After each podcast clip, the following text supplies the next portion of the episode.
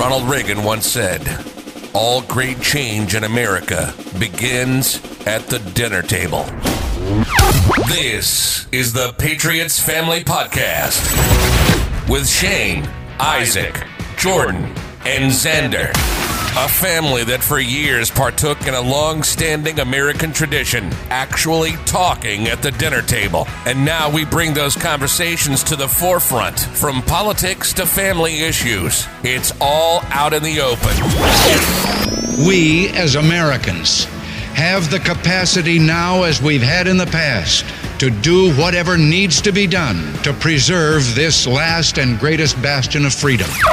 Broadcasting worldwide on Spotify, iHeartRadio, Google, TuneIn, and iTunes. And you can find us on Facebook and YouTube, dangerously mixing family and politics. This is the Patriots Family Podcast. We're Americans with a capital A, huh?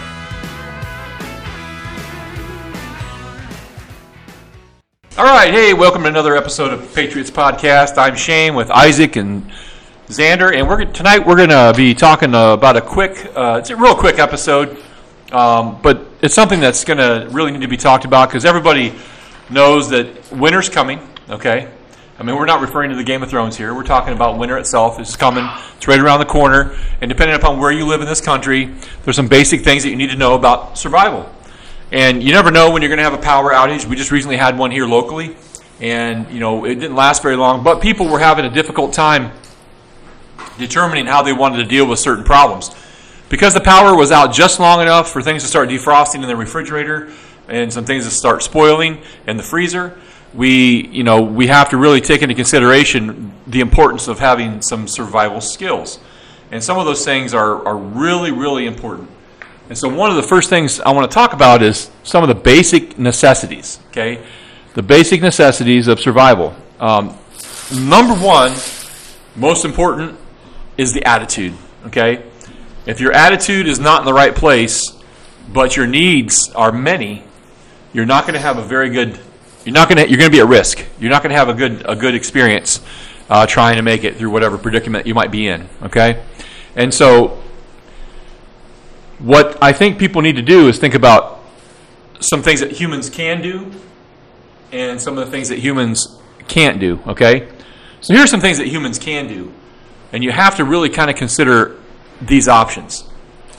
Number one, a human can live for three minutes without air. Okay? Three minutes without air. Three days without a regulated body temperature outside of shelter. Okay? Three days without water. Three weeks without food. Okay? These are things that a human can do. You have the capability of doing that. It's all with your attitude, okay? It always called the rules of three. It's very important to understand that. But you have to also think about you have to also think about survival in the following aspect too. We call it spear, okay? You gotta you gotta stop, you gotta plan, you have to execute, you have to have assessment and awareness, and you have to have a plan or an ability to reevaluate where you're at in the situation that you're in. And these things are important for survival, okay?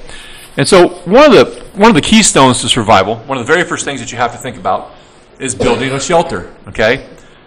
Sheltering is important, all right? That's why I think it's important if you're going to be wherever you live, okay? It's important to have some assets that are easily accessible, whether they're in your vehicle, whether they're in the garage, whether they're in the shed out back, easily accessible assets to help you uh, deal with some of the issues that you could possibly face, depending on where you live. And this is going to be different for everybody because some people live in cold weather areas, some people live in warm weather areas, some people have crazy weather like we do here in Ohio. You know, you wake up one day, you go outside, it's 65 degrees. You wake up the next day, you go outside, it's 32. And so you just never exactly know exactly what could, could potentially happen in the event that you're faced with some of these uh, situations. So, the second thing you want to be able to do is you want to be able to start a fire. So, building shelter and starting a fire. Okay, starting a fire is the basic necessity for basically cooking your food, purifying water. So, those are some of the things that you really need to, to work on if you don't know how to start a fire using a bow. you don't know how to start a fire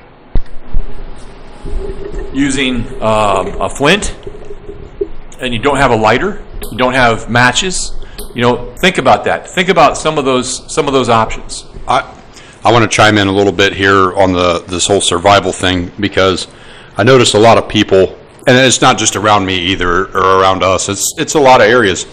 Um, girls or kids leaving, you know, school kids leaving the house in their cars, you know, to go hang out with friends in the wintertime, and all they have on is the yoga pants and a sweatshirt or jeans and a t-shirt because they try to be cool and the hard ass. Uh, guys, if you get stranded out there on the side of the road in the wintertime, it, tow trucks are usually backed up. They're not just going to be able to come straight to you. They're expecting to be in a warm environment. Right, but you need to prepare to be out here in Ohio. It gets it gets pretty damn cold. It gets Though, very- with the wind chill and everything. It can. It gets really cold. So if you're out in your car, you're broke down, and you know it's zero degrees outside with wind chill, that could potentially put it in the negatives. And all you have on is your tennis shoes, your sh- pants, and your shirt, or possibly just a sweatshirt. That's not going to do it, guys. So even if you don't want to wear all that, uh, because I'm the guy that doesn't want to wear all that stuff, I can't drive with a coat on and all that stuff. That just bugs me. At least put it in your car. Put some warm clothes in your car. Put a blanket in your car. Even in the passenger seat, if you're lonely like me. And, and the thing to remember too, with what Isaac was talking about, is is it doesn't mean you have to wear the stuff. It just means you have to have it in your vehicle and have accessibility to it. You know, a lot of kids today they go out in a hoodie and a you know, like Isaac said, hoodie, yoga pants. What's that? Uh, what's that car fixing kit that you have? I have a just in case Yeah, uh, kit. yeah. It's a basic kit. You can buy this kit at Walmart or any of your big box stores. And basically, it has flares. It has emergency blanket in it. It's got matches and stuff like that. There's different levels of these emergency kits that you can purchase. Uh, I'm not endorsing just in case kits. I'm just saying that's what we carry in our vehicles. But we also have go bags. Inside these go bags are food, bagged water, which lasts for up to three years. So we have we have things like that that we always have with us because you just never know what you're going to be faced with, especially when you're traveling for six or seven or eight hours and going on long trips to see your family somewhere else in another state. And and I got a My wife was never showed how to, to change a tire. I'm going to be doing that with her here before wintertime. I'm going to sit down with her uh, outside with the Jeep and I'm going to show her how to change a tire. I definitely encourage the kids out there who don't know how to do that. If you're on the side of the road in the wintertime and waiting on a tow truck isn't something that you have the luxury of, you need to learn how to change a tire. So have your have your dad go out there or your grandpa or someone who knows how to and is capable and have them walk through it with you. Absolutely. Well, and that's really important too because that's that's again another way to survive. Being able to be self-reliant, change your tire, get back in your vehicle, and drive to some somewhere safe is extremely important. And so, we've talked about shelter. Okay, we've talked about food, and we've and we've talked about water. Okay, and the, now food we didn't actually talk about. I apologize. Uh, we've talked about water, and we talked about fire. Okay, so water is obviously key because you can only last for three days without it. So you got to make sure you have a clean water supply. That's why you go with fire next. You go shelter, fire, water. Okay, and then you go food. Shelter, fire, water, food. All right. Now, the reason why you do fire before water is because you don't know the water source. The water source could be contaminated. It could have bacteria in it. It could have giardia, things like that in there that you need to make sure you're boiling If you to get- kill it off. If you get dysentery, you're going to be more dehydrated than you started when you were looking for water. Exactly. And so we'll talk a little bit about food here because depending upon your situation, like I said, in our situation for my family, we have go bags. Our go bags are, are prepped with food, water, you know, blankets, clothing, flares, um, just just typical household items that you never think about needing, but in a pinch like that, you need. So even special cans that we can use to use them as little ovens to cook with, uh, waterproof matches, flints, fire starters, flares, and we also have walkie-talkies. Those walkie-talkies are always charged with batteries, okay, and we use those are 36 mile roughly. And then if you're in an area where there's a lot of hills, you're looking at maybe reducing that down to about five to six miles. depending upon the, the views and the points of intersection for radio waves. So it's always good to have those with you. But we're going to talk about some food here. And here's some things that you can think about when you get if you get stranded, okay? And uh, cattail. It's basically the supermarket of the swamp because you can eat the roots, the shoots, and also the pollen heads. Those are all edible. All right. Then where there's conifers, and the conifers, the inner bark, um, the the cambium, that's uh, exceptionally good to eat. It provides you with a fair amount of protein and carbohydrates. There's a lot of a lot of sugars, a lot of starches, things like that that you can do. And then um, there's also uh, specific types of grasses. Now you don't want to eat all grasses. I don't know that that would be the best thing in the world, but you got to be kind of careful with that. So I would strict, strictly probably take a look at more towards the conifer trees and pulling that bark off and doing that. Um, you can also, like I said, the cattail's good, and then like oak trees. If you have oak trees in your area, when those acorns drop off those oak trees, you can get that bitter, uh, that tannic acid out of there. And that's really good for your system too, and um, it provides a lot of protein, a lot of fats, and uh, it's good on calories. So you know, don't ever overlook that. But but the key to that whole thing is is understanding that if you're in that situation where you've got to be eating bark, okay, and eating oak, you know, acorns and stuff, okay, you're in it. All right, you're in some trouble. That's whether you got stranded in a snowstorm on the road. It's just hard to tell. And here's the thing: you can't run your car the entire time to stay warm, right?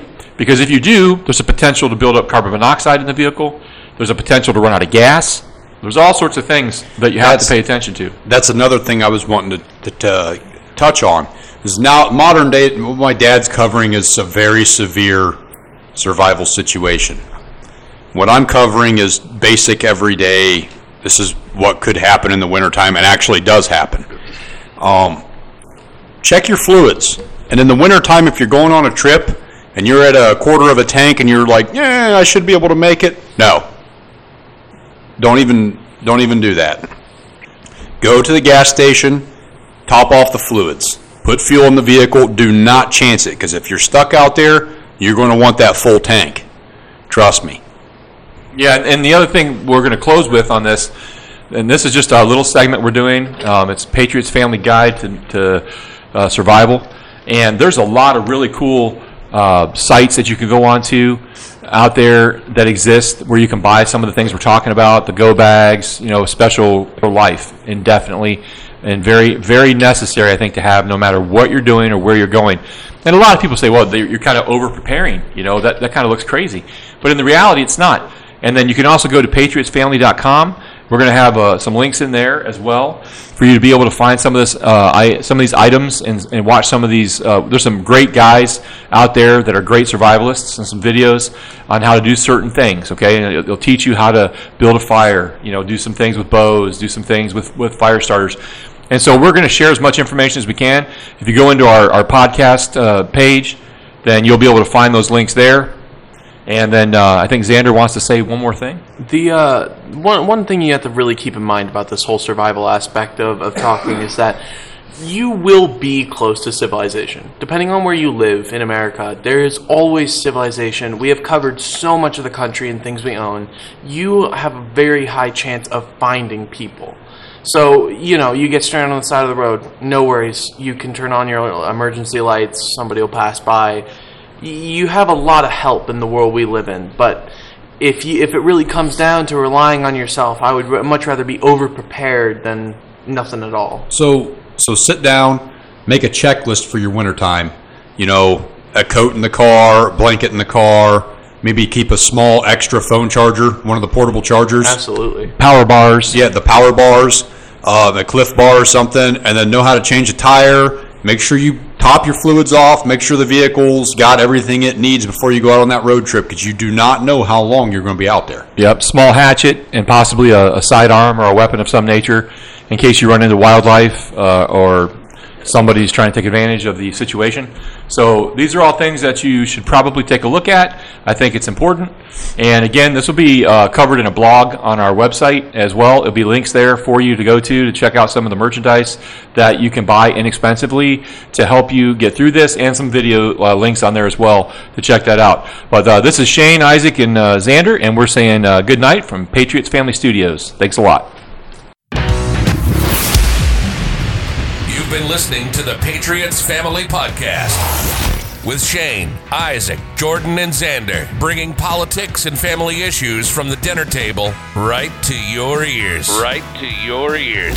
We thank you so much for tuning in, and we hope you enjoyed the show. Subscribe, click the link below, and support our channel and mission. See more at patriotsfamily.com. Ronald Reagan once said, all great change in America begins at the dinner table, keeping that tradition alive. This is the Patriots Family Podcast.